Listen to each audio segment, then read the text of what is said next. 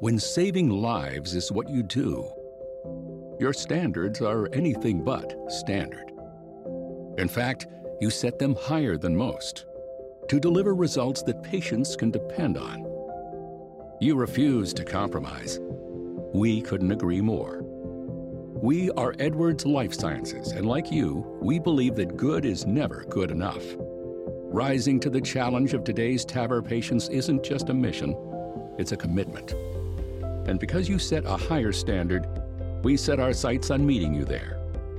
Welcome to the higher standard, your standard. Learn more at edwardstavr.com.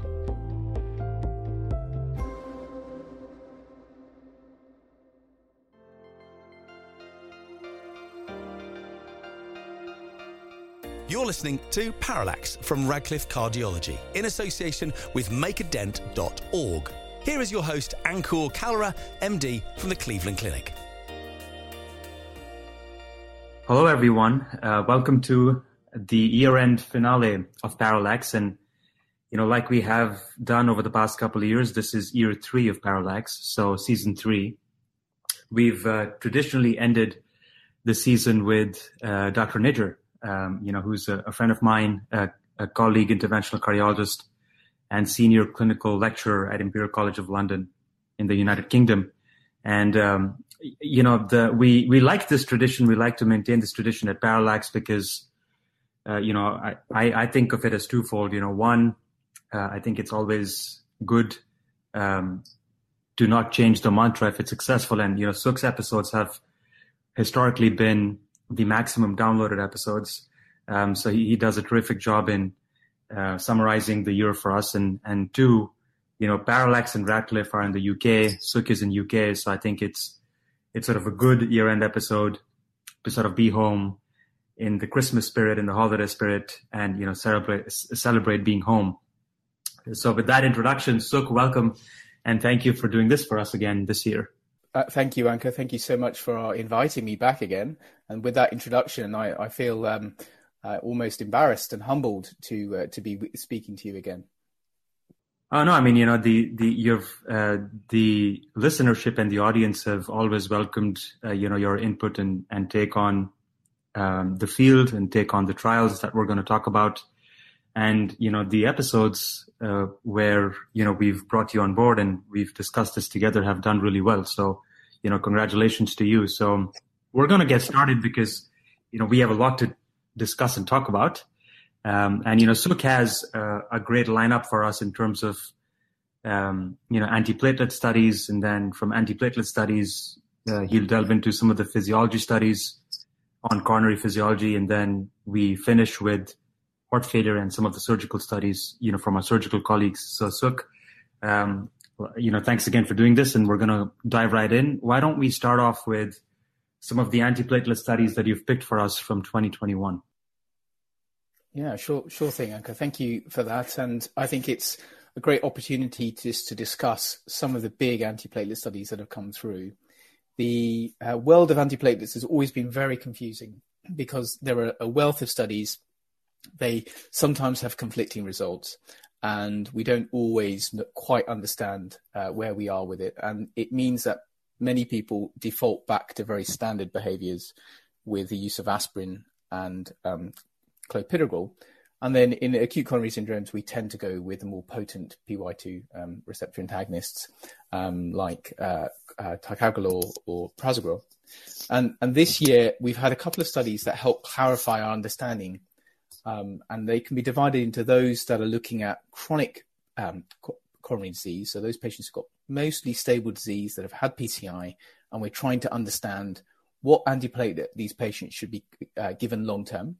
And then there are those patients who are kind of more all comers angioplasty, uh, and, then also the kind of more unique cohort of patients that we're all troubled with, and you and I will both have these patients on our books who are high bleeding risk patients.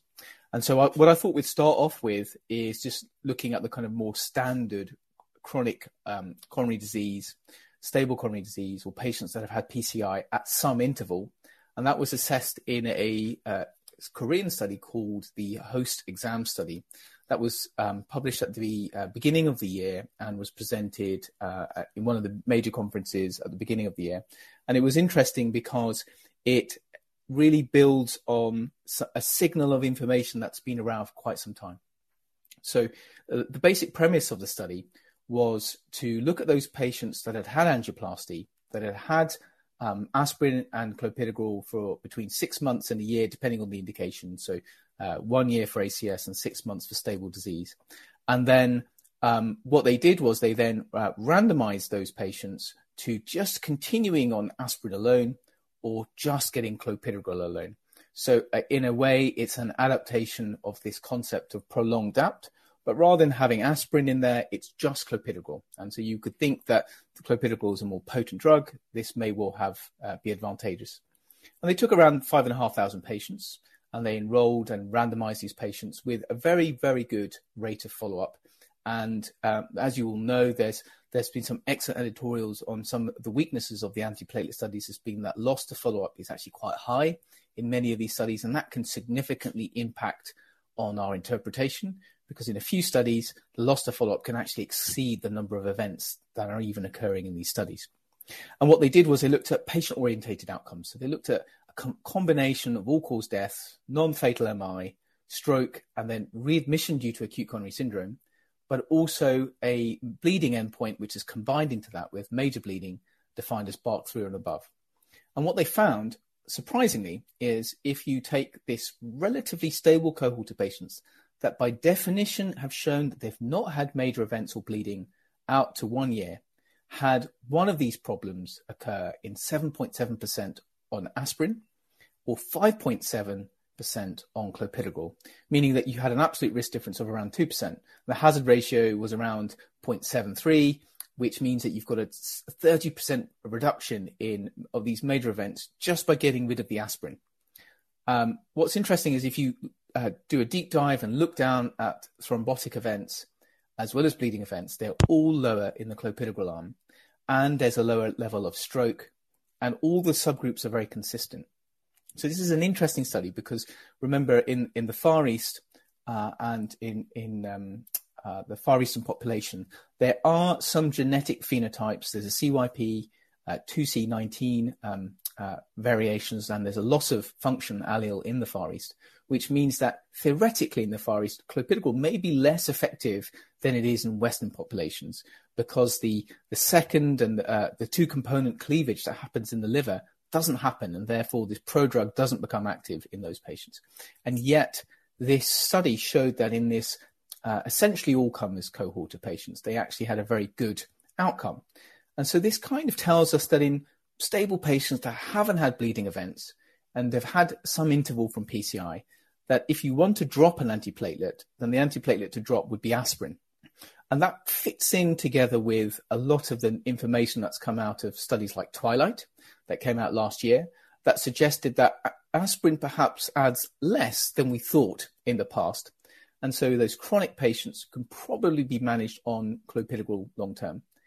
And what's interesting about this study is that it essentially alludes back to um, a study from the 1990s called CAPRIE, which is really quite old now, uh, that had shown some benefit in patients with atherosclerosis um, who were given uh, clopidogrel instead of aspirin, and th- there was a signal of benefit there. So I think that can help what we do in the management of these chronic patients. So particularly if maybe you've done um, uh, intervention in the proximal vessel or you've done bifurcation intervention, you may think, well, actually, I want to continue this patient on um, a stronger antiplatelet to reduce their long-term events, and therefore clopidogrel may well be uh, a safe use rather than um, dropping it as we do typically here. Um, certainly here in the UK, it's almost uh, programmed into all primary care um, services. Um, primary care physicians will automatically stop the clopidogrel very, very quickly as soon as you hit that one year mark after their intervention. And so it will, will require a little bit of kind of education, retraining, and perhaps making it very clear to the patient that, look, you know, for you, I'd like you to continue the clopidogrel. Obviously, in this particular study, all the patients have been seen and reassessed. So that's something that you know we'll have to work into our programs to be able to do that, which is something that's not done very much in the UK, but I know in the US that's that's relatively straightforward. Is this something that you do, Ankur? Do you tend to continue clopidogrel, or do you tend to go long-term DAPT on, on, on a lot of patients? So, you know, I, I great question, and something I wanted you to summarize uh, after we're done finishing talking about all the antiplatelet studies. But you know, my practice is that for me, I think about it in in in the spectrum of acute coronary syndrome, and then in the spectrum of stable coronary disease. If it's in the spectrum of acute coronary syndrome, I, I would definitely do at least three months DAPT. Now, you know, we can talk about whether it's ticagrelor or clopidogrel. I prefer ticagrelor because of uh, reduction in thrombotic events. And then after three months, I actually, you know, depending on the bleeding profile of the patient, could do ticagrelor monotherapy. We have data on that. And then post one year, uh, you know, the question is whether I should put them back to aspirin monotherapy or clopidogrel monotherapy. And, you know, after what we've seen published this year and, you know, apropos the discussion we just had, I'm leaning toward clopidogrel monotherapy as, um, you know, a chronic therapy in patients with chronic coronary syndromes. You know, that's been a shift in my own practice. Um, I don't know if you would agree or concur with, with that shift, but, you know, I sort of think about these patients, particularly the ACS patients. I think about them in the spectrum of okay, is it post one to three month PCI, post three to 12 months PCI, and then post 12 month PCI? And, you know, these are the three time point intervals that I think about them. And depending on their bleeding profile, you know, first three months, it's aspirin and a P2Y12. Then three to 12 months, it's a P2Y12 monotherapy for me at least. And then post 12 months, you know, I think I'm probably leaning toward P2Y12 monotherapy. What do you think about that? Yeah, I, I agree with you completely. I think again, you have to look at the patient, you have to look at their bleeding risk, you have to look at the clinical situation. Is this a stable? Is this an acute coronary syndrome? Is there been a big troponin rise? What's the what's the coronary anatomy look like, and uh, what's the risk of future events? And then you have to balance it. So it's a lot of juggling that you have to do, and it, it and I think we've evolved to a stage where we are really trying to give targeted um, therapy which is individualized to the patient. And I know that people in the past have done a lot of uh, platelet testing, uh, platelet function testing. People have done uh, genotype testing. Funny enough, genotype testing seems to be a little bit more effective in the studies than um, platelet function. And, it, and, as far as I'm aware, none of the platelet function testing studies have ever come to fruition, whereas the genotype testing and escalation of antiplatelets based on genotype appears to be a little bit better, but we don't really have ready access to that. So I would follow very much what you do in the majority of my patients. And certainly now I'm uh, frequently recommending when the patients have gone through their highest risk period and they're getting to the end of um, when we're stopping the potent uh, uh, agents like ticagrelor or prasugrel, then I would typically de-escalate down to clopidogrel. And I think there is value to that. Certainly from a cost uh, cost basis, um, obviously clopidogrel is an off-patent uh, medication that's now very cheap, very easily available. Um, certainly before it was always very expensive, and um, people were very keen to stop it. But you know that's that's no longer an issue. Absolutely, absolutely. Okay, so moving on, um, what is the next study you want to talk about in this space? Yeah, so I thought this next study was very interesting because the next study is Stop DAPT 2 ACS which is again a study performed in the Far East. And uh, it was uh, presented this year at the European Society of Cardiology in 2021. And it was a follow on study from uh, the STOP-DAPT 2 study that was presented at ACC 2019. And what STOP-DAPT 2 had shown was that actually going with a short duration dual antiplatelet therapy versus a full 12 month in an all-comer cohort seemed to be superior uh, than going with a, a long period. So uh, minimizing the time that the patient is exposed to dual antiplatelet therapy appeared to be superior. Now, this was in an all-comers cohort, and uh, it appeared to be superior for ischemic events but it was also lumped together with the primary outcome was lumped together with bleeding events as well. So this kind of patient orientated outcome that is frequently used in these type of studies now, combination of death, MI, stent thrombosis, stroke, and bleeding, appeared to be better by shortening the dual antiplatelet therapy. Now, what they wanted to do was do a much larger study focusing specifically on those patients with acute coronary syndrome, because we know that those patients are at highest risk and they took those patients with ACS, and um, what they wanted to do is give them uh, both drugs for one month, and then um, give them clopidogrel alone and drop the aspirin. But what was interesting is in this cohort of patients, dropping the aspirin early did not appear to be safe. And it certainly wasn't non inferior. It didn't meet the non inferiority um, parameters, which were pre specified. And so, therefore, we can say that this uh, pathway of dropping aspirin early in acute coronary syndrome patients is probably not safe. Now, the total number of events, uh, it, again, in these studies, you know, this is uh, uh an example of just how good um, p- patient management of acute coronary syndromes is now. The total number of events is really small, and we're talking about a primary outcome occurring as 3.2% uh, um, in the one month uh, dual antiplatelet therapy versus 2.8% in those patients having um, uh, 12 months of dual antiplatelet therapy. And you can start to think, was there enough power in the study? Did we have enough patient in the study? But what is striking here is in those patients that have had an acute coronary syndrome, I think what this tells us is that we really got to continue the aspirin for as long as we possibly can. Now, what you were talking about just recently was about the, uh, going with ticagrelor monotherapy, which perhaps is slightly different with clopidogrel monotherapy. And uh, and so you know you're we're we're we're going to pot- potentially get a little bit confused here.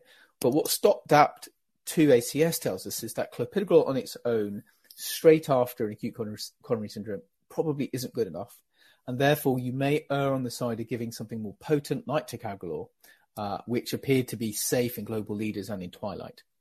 You have to be a little bit cautious though, because remember, both in Global Leaders and in Twilight, there was a, a different set of patients that had been recruited. These were not classical all comers. Twilight had a higher bleeding risk cohort of patients um, by the definition that the, the authors, Roxana Mehran's group, um, used. Um, you know, and there can be an argument over how high bleeding risk they really were. Uh, and Global Leaders had its own very special uh, process of recruiting patients. So it, perhaps these um, studies don't translate. But what I took away from this was that we've got to be careful about stopping uh, aspirin too early. What what do, so uh, what does that make you think about uh, the process of stopping it uh, early in your, in your cohort of patients? Yeah, so I think you know in an ACS setting, you know, like I said, I err on the side of continuing aspirin for at least three months. You know, that's my that's my practice. Um, I I tend not to stop it early. You know, even in patients who, and you know, I, I know we're, we're we're talking antiplatelets here, but a lot of our patients also have concomitant atrial fibrillation and are on anticoagulants. So even in patients with you know direct oral anticoagulants for stroke prevention in, in atrial fibrillation, my my practice, at least in those patients, also at least for a month, is you know at least for a month continue triple therapy and um, you know then I stop aspirin. I'm comfortable with them being on dual antithrombotic therapy is, is how I call it. Uh, so it's a combination of antiplatelet and an anticoagulant, um, you know P2Y12 and and um, you know either apixaban or rivaroxaban, uh, and then I continue that for uh, at least uh, you know P2Y12 for at least a year. And then the question is whether they should be completely off antiplatelets and only be on or anticoagulants, or we should add a, a lower potency P2Y12 like clopidogrel for stable disease. But you know, in ACS patients, my I, I are on are on the side of continuing aspirin at least for three months, uh, and that's when I that's when I feel comfortable stopping it. Yeah, I, I think that's uh, a, a, probably a good strategy. Uh, my the way I would do it in, in those patients, excluding those patients with um, concomitant, atrial fibrillation, I generally keep them on the aspirin for. Pro, I probably go for the full uh, 12 months, but that's because this is UK practice is very much guided by what our general practitioners, our primary care physicians are used to, and um, uh, making those tweaks can be difficult. And funny enough, as I'm sure you probably find, you know, there are patients where we've told them they can stop the aspirin, and then you may catch up with them at some later date, and they're still taking it because a pharmacist somewhere uh, or a um, primary care physician or a, a, nurse, someone, someone said, "Oh, you must continue aspirin," and so they've ended up never stopping it. So, um, it you know, even in the best, uh, well played, um, planned intentions, sometimes doesn't always come to fruition. I agree with you in terms of those patients with atrial fibrillation for sure.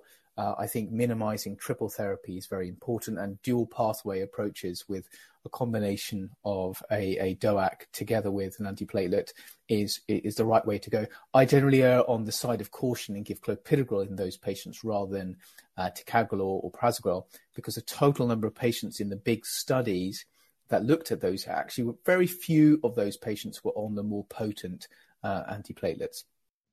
You know, excellent, excellent comments, um, and I, because I, you know, I do think that both ticagrelor, well, both the Big dabigatran as well as apixaban, I believe even rivaroxaban have been studied with ticagrelor. They have been. Yeah, they, they have been. Ticagrelor has featured in all of those uh, studies, but the, the actual numbers is relatively modest. If you look at Pioneer, I think there were very few numbers. Um, and I, I, believe in the uh, more recent apixaban study, I believe it was around 10% or 12%, uh, if I'm correct. Um, forgive me if I've made an error there, but the uh, I think the, the total number of patients is relatively modest. And of course, if you've got a robust uh, patient without a bleeding risk, I think then you're then you're very safe.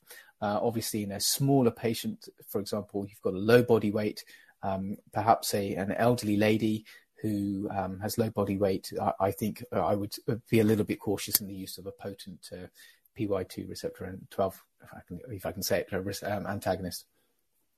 Yeah, no, I, I completely agree um, with all those excellent comments that you just made.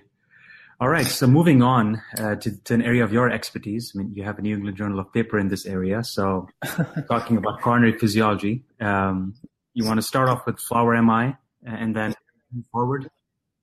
So let, us talk about physiology. So, I mean, everyone will always expect me to talk about physiology, uh, and this is uh, certainly something that I've spent a lot of my time working on and thinking about. And uh, you know, if we take a, a, a, global view and look at it from a bird's eye, then 2021 was not a great year for physiology and physiological studies because there were lots of negative studies. And I can understand how many of the uh, listeners will think, okay, well, actually, the overall outcomes have not been great um, for fractional flow reserves. And so, you know, yeah, has has the era of physiology come to an end? And there's a whole bunch of studies. And the first was Flower, um, which was uh, presented towards the beginning of the year at, um, I believe, at ACC. And um, what essentially that did was it tried to answer that tricky question of patients who've had an ST elevation myocardial infarction. As, as um, many of us will know, many patients, uh, around 30 to 40% of STEMI patients, will have multivessel disease. And yes, we will treat the culprit because clearly that needs to be revascularized and needs to be opened. But what do you do with uh, the non culprit vessels? And there's been a variety of studies over the years. There's there was the PRAMI study and the CvLPRIT study around five or six years ago that showed that actually multi-vessel PCI appeared to be better. But there could be arguments about the validity of those studies. They relatively unique patient cohorts. Uh, there were UK-centric um, uh, ways of working in those uh, patients. Uh, all those patients were UK, and the centres were all UK. Um, so there are some limitations with that. But then it was followed by a much more comprehensive study, the complete study, which was predominantly North American, and that had showed a fairly clear picture that complete revascularization with intervention to all lesions that uh, were considered significant angiographically proved to be better. But again, most of the events were driven by uh, reduced revascularization. And so there is still always a little bit of doubt. Now, along parallel to that has been this question of can physiology help guide that? And there were some studies, again, a few years ago, that looked at this DANAMI-3-PRIMULTI, uh, and there was Compare Acute that used fractional flow reserve either at the time of the STEMI or as an inpatient after the patient has had their, their STEMI. They've had it revascularized, and a couple of days later, they'd have FFR. But what those studies did was um, they compared it to no revascularization at all. Okay, so that means Um, the, if you were randomized to the FFR arm, you got multivessel PCI often. Uh, but if you were in the other arm, you got nothing. And unsurprisingly, there was a big separation in the curves, and the Kaplan-Meiers separate quite dramatically. Um, but they were limited because they weren't blinded. They're, uh, naturally, if you've revascularized everything, then you interventionists tend not to bring patients back unnecessarily to uh, perform further PCI. And so much of the events were driven by uh, non urgent revascularization.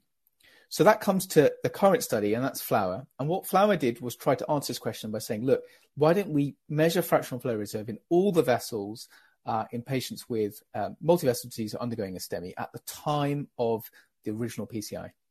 And what they did was they randomized around 1,200 um, patients, so it's 1,171 in total. And that worked out as around 600 patients in each arm so the, what they looked at was death, MI, or urgent revasc. And what they found in this particular cohort in FLOWER-MI was there was no difference at all. And um, the, so the value was uh, 5.5 versus 4.2 percent in, in, in either arm, and the p-value was non-significant at 0.31. And there were no significant values in non-fatal MI, and were no significant differences in urgent revasc as well. And so that kind of led to this feeling that perhaps using fractional flow reserve in this cohort of patients uh, perhaps wasn't very good. And if you then actually do a deep dive, you can start to see that the hazard ratio actually looks unfavorable for fractional flow reserve with a hazard ratio of 1.32, implying harm in those patients that have had an FFR measured, which led to people saying, look, in this cohort of patients, FFR is missing things. But there are some limitations to the study, and whilst it, you know it does add uh, to the literature, it does help us gain more understanding. There are some limitations. The total event rate uh, in this relatively small study is very small. There are literally only 32 events in the FFR group, 24 events in the angiogram group. And so we're talking about a difference of eight patients driving all of the events in this particular study. And I don't know about you, but I wouldn't necessarily base uh, the management of uh, all my patients going forward on eight patients. And so there is a limitation there. We also know that the, the study was um, stopped relatively early, which caused uh, some loss of power. And um, I think there is also some recognition now that we've got to be a bit careful with fractional flow reserve in the STEMI cohort because when we give medicines like adenosine in order to induce hyperemia, there is um, there there is a blunting of the hyperemic response. So in patients who've had an MI, an acute MI, will have essentially maximal vasodilatation of their microcirculation at rest. And they will be in a, in a very disordered state in that moment. Their microcirculation is often uh, affected by thrombus and distal embolization. And uh, there is also um, if I can speak today, histopathological studies that show that there is uh, blebbing and um, uh, microblebbing of the microcirculation, which also leads to problems. And so that may mean you underestimate the fractional flow reserve in a value. So by that, I mean you may measure a negative FFR value, one above 0.80, and therefore you may uh, inappropriately defer a, a lesion that would have otherwise been stented. And then there is also the fundamental issue about fractional flow reserve in acute coronary syndromes because I think there is increasing recognition that fractional flow reserve's original validation, its original work to to bring it to its to its um, to its utility, the way we use it now, was in stable cohort of patients, and patients with acute coronary syndrome tend to have angry plaque. They tend to have multi-plaque rupture, multiple plaque rupture in multiple different vessels, and this has been shown by histopathological, histopathological studies. And um, I think in this particular setting, the feeling is that if we pacify the plaque, then we will reduce events. Now, I would push back a little bit on that because I think that still remains to be proven. I think there is some interesting, unique data, and I know Greg Stone is pushing very hard in this in this field. Um, and now, and there is a push for looking for vulnerable plaque, however you define it, whichever te- imaging technology you use to look at it. But um, and I think that's still to be proven. But I would just express a little bit of caution in the use of fractional flow reserve, particularly when it's negative or borderline negative in the STEMI cohort. But I wouldn't necessarily stop doing fractional flow reserve on the back of FLOWER-MI. And uh, also, it's probably just worth pointing out that although kind of people looked at this as this was, you know, a negative study, this is actually in keeping with a lot of the previous FFR studies performed in acute coronary syndromes. And there's a wealth of observational studies and cohort pa- papers that have come out of the US principally looking at FFR measured in acute coronary syndromes. And the signal has always been the same. That is, the event rate has always been higher in ACS patients, and deferred lesions uh, on the back of FFR have always had a higher event rate. So have caution when using this technology in that cohort of patients. Is this something that you do, um, Ankur? Is this is this something that you ever measure, or is it something that you would typically rest a patient on the ward and bring them back for revasc on the back of complete, or what, what what's your practice in your centre? Um, so the latter, you know, I I agree with you. I tend not to do fractional flow reserve or instantaneous wave free ratio assessments in patients who are being admitted or presented to the cath lab with an acute coronary syndrome. You know, like you said this technology of coronary physiology assessment was, I think, meant. Well, I mean, it, it's been validated. You know, don't get me wrong; it's been validated in patients with acute coronary syndrome. But I think it was traditionally meant to assess, you know, stable disease and, uh, you know, the physiological significance of stable lesions. And because of vasospasm, uh, you know, cytokine storm, an inflammatory milieu, what have you, unstable angry plaques everywhere in the setting of an acute coronary syndrome, you know, I'm I'm not sure if I would hang my hat a lot on um, either a negative or a positive, uh, you know, physiological assessment of a lesion which appears indeterminate to the to the eye. Yeah, and do you do you image in this cohort? So, say for example, you've done uh, a proximal LAD. The patient had a relatively short occlusion time. The patient's quite well. There's a tight circumflex. Would you um, guide? Would you automatically revascularize that patient in the same setting? Would you use imaging to guide your decision making? How would you guide it? Because the challenge often is in the STEMI cohort of patients is that many of these patients have had no symptoms and no angina until the day of the event. And many of these lesions have been present. And so you just wonder, what are we actually doing in that moment? Is this lesion a true um, vulnerable plaque? Is it a true unstable plaque? Or is it uh, just a bystander lesion that we're now placing an additional piece of metal. It's a little bit difficult to know, isn't it? So I just wonder what you would you tend to do in this setting. Yeah, and I couldn't agree with you more. I actually, um, you know, not too long ago, did send a tweet um, specifically asking that question to the community, and that is, uh, you know, under what circumstance does an ACS patient with a non-culprit lesion become, uh, you know, a COURAGE patient? Uh, you know, just um, to to put your question into perspective, and I, it's it's a concept I still battle with. You know, as a practicing clinician, I so I, will tell you what I do in my practice. In my practice, I you know if the culprit lesion door to balloon time was short, and you know I, I have the guide up, and it's it's just a matter of putting a wire down the other vessel and fixing it. That's what I do. You know, for patient convenience um, if it's if if it if it's a longish procedure and you know I have to switch guides and you know I have to um, tackle another vessel or if the lesion appears a little tricky, I tend to stage these lesions, but I don't typically either image. I mean, if they look um, angiographically severe or significant, I tend not to image them. I tend not to even do physiological assessment. I just stage these lesions. Um, and you know that's that's what I do now. Um, do I have the literature and data to support this practice? I do.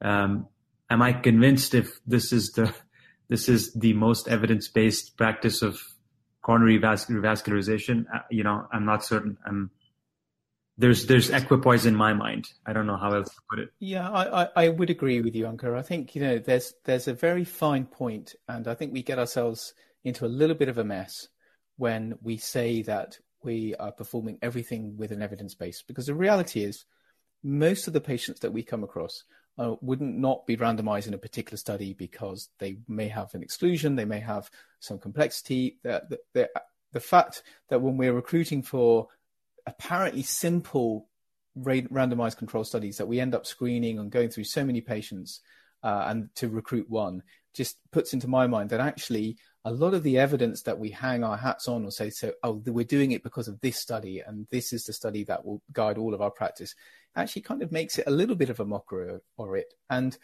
part of being a doctor, part of being a physician, part of being an interventionist is um, trying to meld that information that comes in trials, trying to meld that with clinical guidance, and of which guidance, guidelines, and guidance are, are living documents that will evolve over time, and they have their own biases and they can be controversial, just like the, the new uh, uh, update on revascularization. I can see on Twitter there's a lot of controversy from our surgical friends uh, who, who feel hard done by.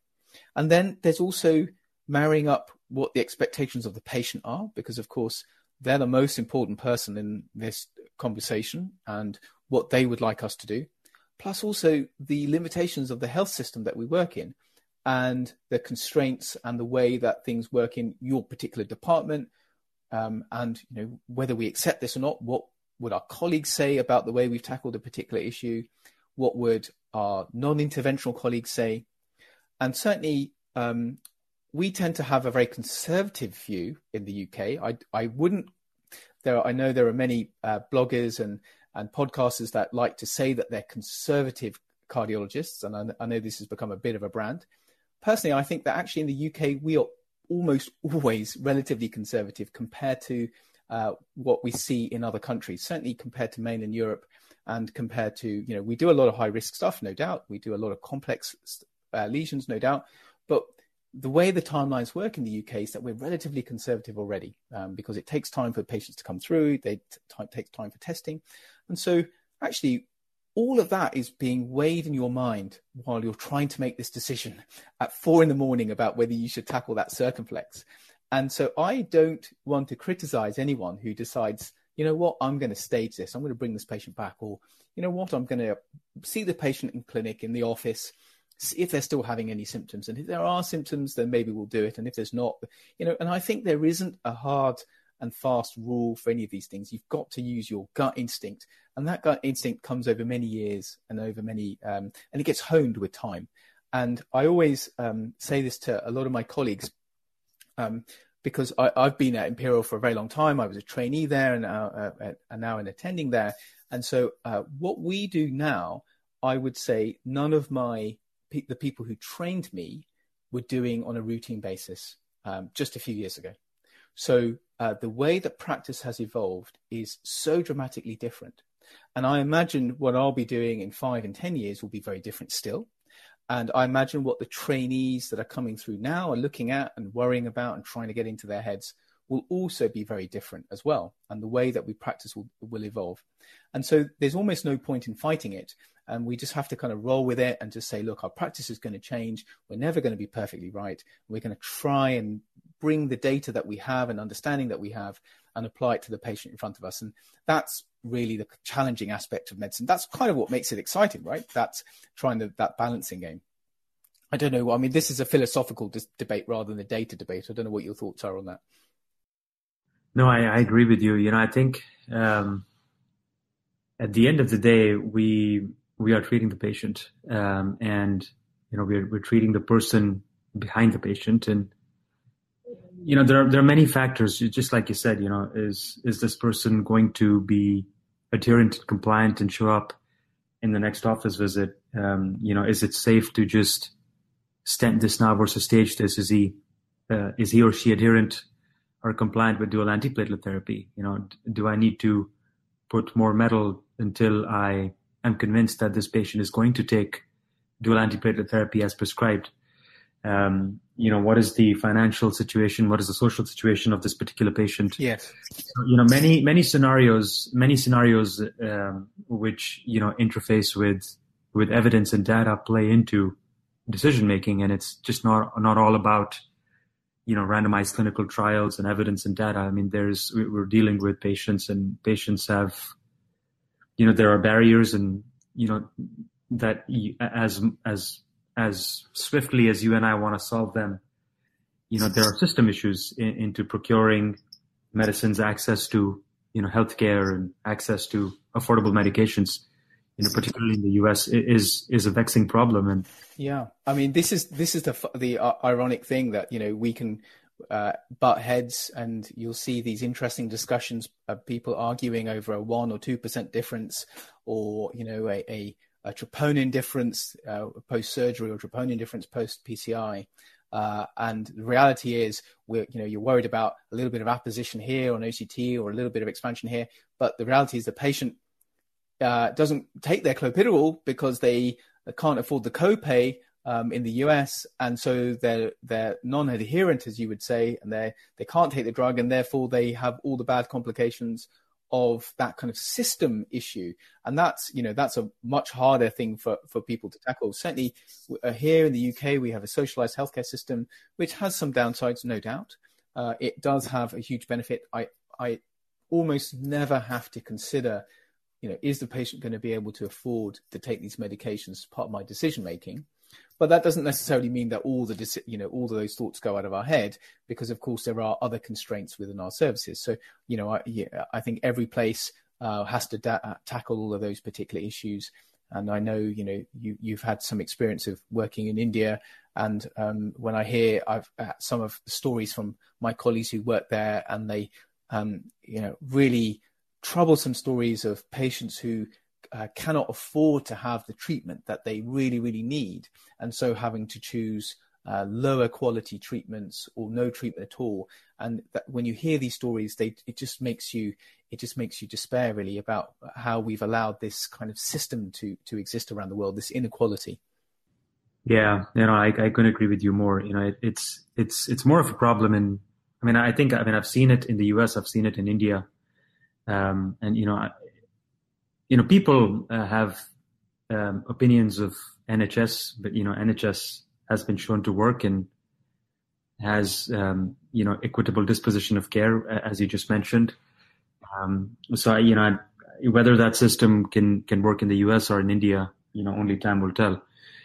Um, but mo- moving forward with, uh, with some of the other studies in, in physiology, yeah, let me mention. So we are a philosophical uh, tangent there. So um, let me mention Ripcord two, and I think Ripcord two is an interesting study, not least because it was done uh, by our president of the British uh, Society of uh, Intervention, uh, Professor Nick Curzen, uh, but also because it um, is interesting for us, particularly Imperial, where we are one of the highest uh, users of uh, pressure wires in the country. We keep being told by the various companies that our, our usage is uh, much higher than everywhere else.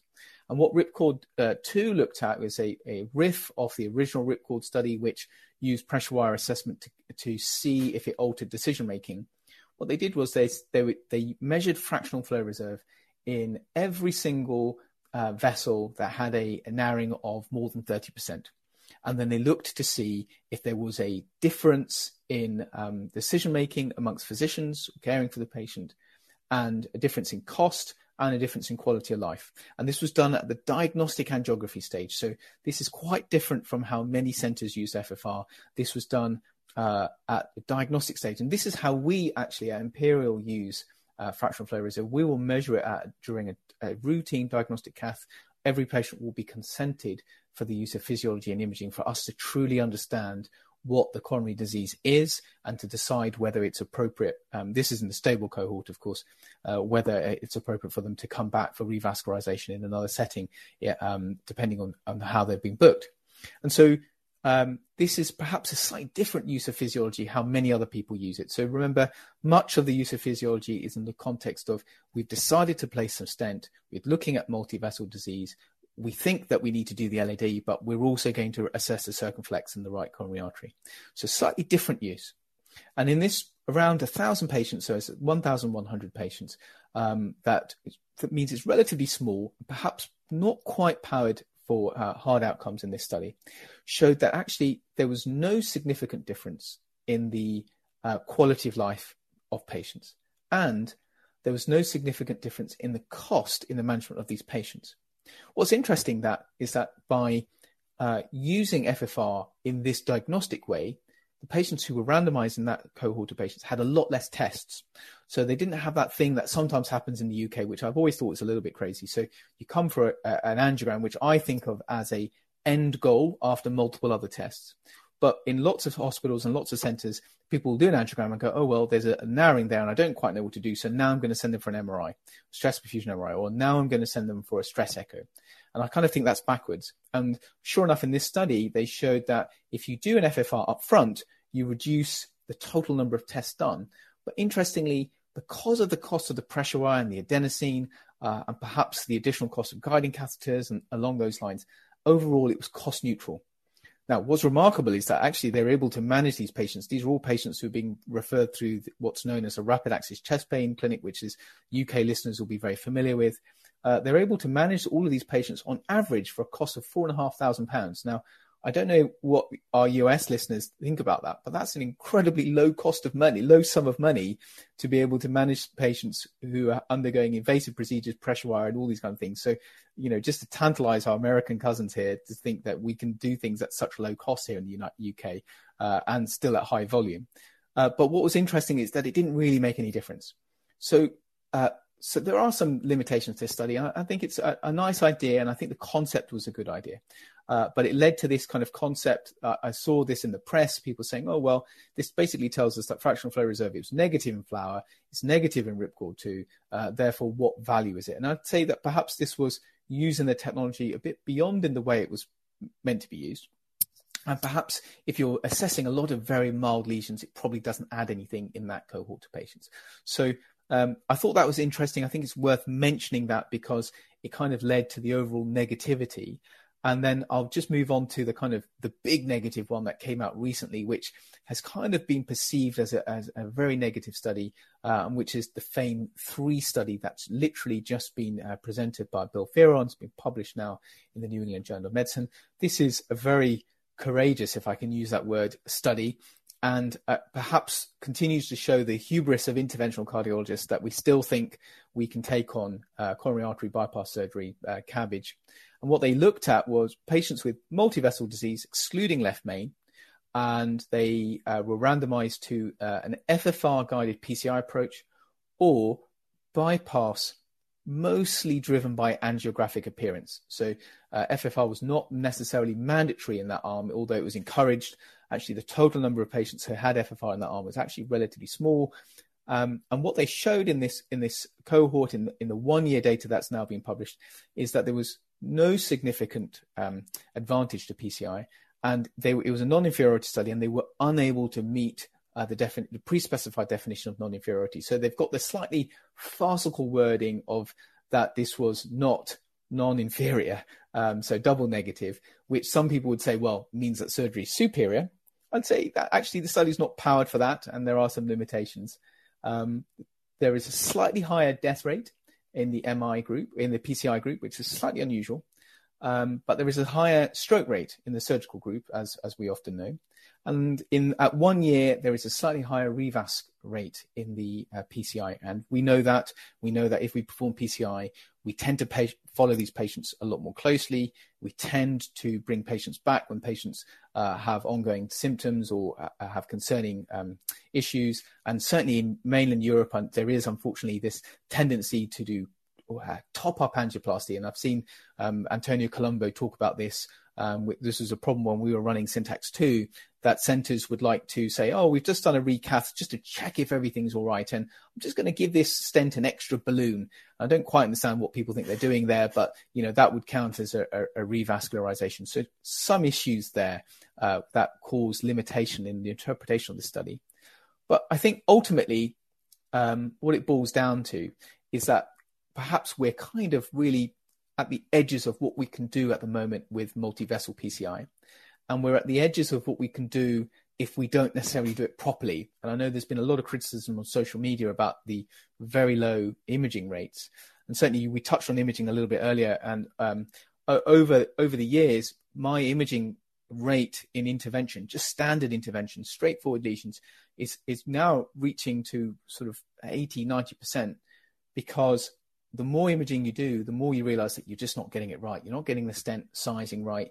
You're not getting the expansion that you think you're getting. You're not getting the apposition that you think you're getting on the angiogram. So I would encourage um, everyone to, to use imaging where possible when you're guiding your intervention. I think it makes you a better interventionist.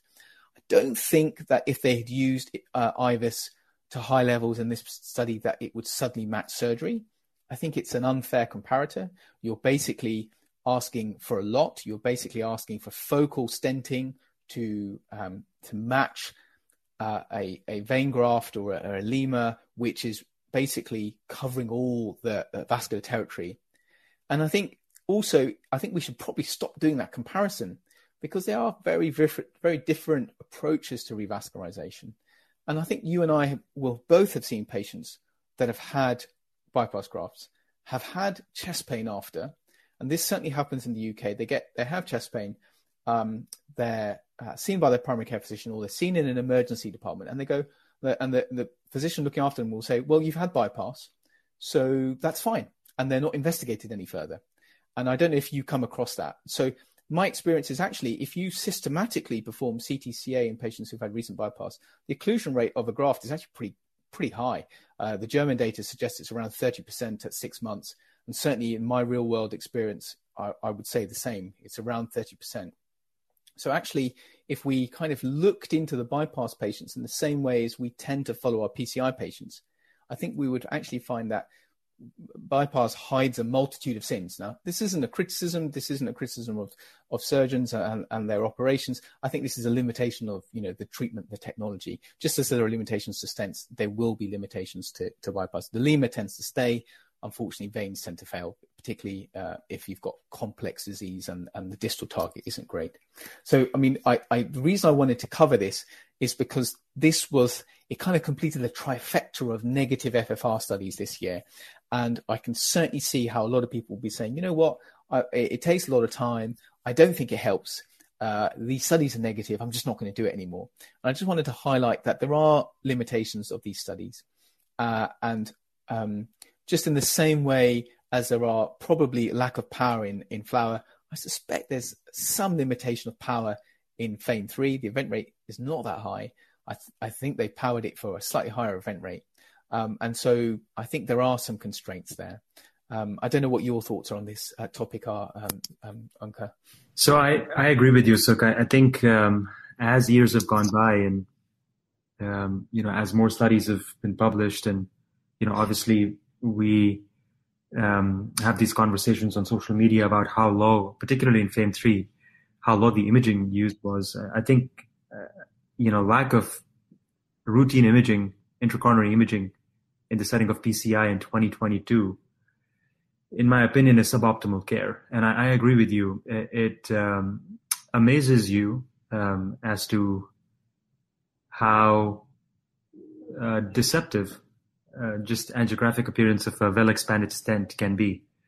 Uh, and it sort of opens your eyes as to you know how much more you can expand and oppose the stent, uh, particularly with you know intracoronary imaging. So I would encourage uh, anyone and everyone who is an interventionalist who does PCI, uh, you know, as, as part of the clinical spectrum of duties and responsibilities to, cons- to, to strongly consider intracoronary imaging um, as as you know part of your armamentarium for just routine PCI. I think it's it's crucial for uh, you know optimal stent results you know for your patients, uh, and you know we have accruing data on how well these patients do if, if you know if stents are well apposed and and well expanded. So I couldn't agree with you more. Um, I think uh, with with FFR, I, you know, with even with the publication of all of these studies, I I'm not certain if it changes my practice. Quite frankly, I mean, I, I was using it in uh, assessment of lesions in patients with stable disease, and I think that's how I'm going to continue to use it. Um, and you know, I think based on some of these measurements, we do decide uh, you know, because, you know, more often than not, you'll see patients with multivessel disease. There's a tight circ lesion, which is mid to distal. There's a tight RCA lesion. And then you have this LAD, which you're not certain, you're not certain, you know, it's diffusely diseased. You're not certain if it's significant or not significant. You end up doing physiological assessment, turns out to be significant. You know, we, we do the, do send these patients to surgery. So, um, you know, I, I, it's a, I mean, great discussion and, you know, some incredible points that you've raised and made. Um, and I, I do think uh, both these technologies, you know, whether it's intracoronary imaging or whether it's uh, physiological assessment of coronary stenosis, are here to stay. I think you just have to be mindful in picking these technologies for the right patient, you know, as you mentioned. Yeah, I think that that they are all tools that are there to assist our decision making. They aren't. Uh, we should never. Uh, and this is something that we've taught for a long time on our, the physiology course in London. Um, when people come uh, to visit us and, and see how we think of it, we don't think of physiology as a hard go, no go, yes, no revascularization decision. These are continuous variables. There is nothing that is uh, has a hard straight line in biology and in, in the human body and in medicine. And therefore, you know, if you've got a patient who's got classical symptoms, who's got um, ischemia testing that's been done, and that demonstrates that they've got ischemia, you've, you've done an angiogram, they've got a stenosis. Sometimes we perform an FFR and it's negative, we perform an IFR and it's negative. And then sometimes people say, oh, well, I'm just not doing it. Well, I would say that actually you've got multiple components of the story that suggest that there is ischemia. And if your value is, say, with an FFR of 0.81 or an IFR of 0.90, so just above the threshold, then actually you, um, you're in that zone where you could, on balance of probabilities, offer revascularization for the patient. Now, I'm not saying that in every case, but that's if you have that kind of combination of everything pushing you in that direction. And of course, you have also have situations where um, for example, you may have a patient that's got very atypical symptoms, doesn't sound like they're having angina. You've been pushed into performing an angiogram. Perhaps the patient's come on the table because uh, someone else has driven the patient down to the lab, and you don't, um, you know, the information that you've got before the cath lab uh, doesn't imply that ischemia is a driver of the patient's symptomatology, and you don't think they're major in jeopardy. You do an angiogram, and sometimes there's very little disease. You move to show the patient doesn't have ischemia, you do an FFR, and sometimes it's strongly positive. And then that can surprise you, and that can suddenly make you pull out the imaging catheter, you assess it more detail, and suddenly you understand that actually what you thought was trivial is actually quite significant. And that may alter your treatment. Alternatively, you may say, look, I understand that there is this value is positive, but I still don't think it's uh, immediately needs re- revascularization. And in the stable cohort, you have the time to wait, get the patient on optimal medical therapy, see them back in clinic, and whilst people kind of look at FAME 2 and say, look, uh, all these patients needed to have revascularization because there was, a, particularly at five years, this this big separation in the curves. I also say, well, just look at the other aspect of it because remember, in the the arm that had medical therapy with a positive fractional flow reserve in FAME 2, in the in the uh, one year and two year outcomes, 75% of patients in that arm had no events.